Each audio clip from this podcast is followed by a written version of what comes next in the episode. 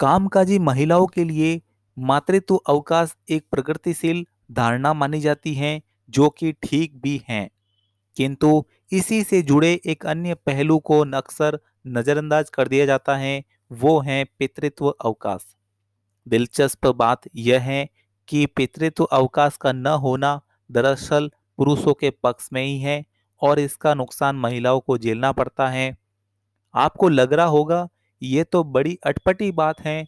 वस्तुतः मातृत्व अवकाश का अत्यधिक उदार होना और पितृत्व अवकाश का अत्यंत संकुचित होना इस रूढ़ी को ही पोस्ट करता है कि महिलाओं का प्राथमिक दायित्व घरेलू आवश्यकताओं को संभालना है और इसे हर हाल में वरीयता मिलनी चाहिए।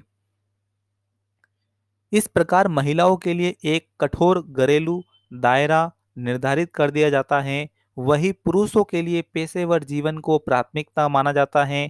इसीलिए बच्चों के लालन पालन, जैसे घरेलू कार्यों को उनके कर्तव्यों की परिधि से बाहर रखा जाता है या फिर पेशेवर जीवन से कमतर रखा जाता है।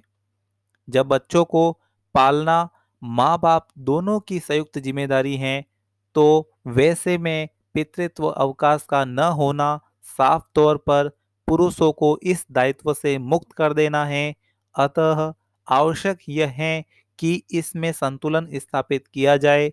इससे बच्चों की परवरिश भी अच्छी होगी और स्त्री पुरुष दोनों अपने पेशेवर जीवन को ठीक से निभा सकेंगे।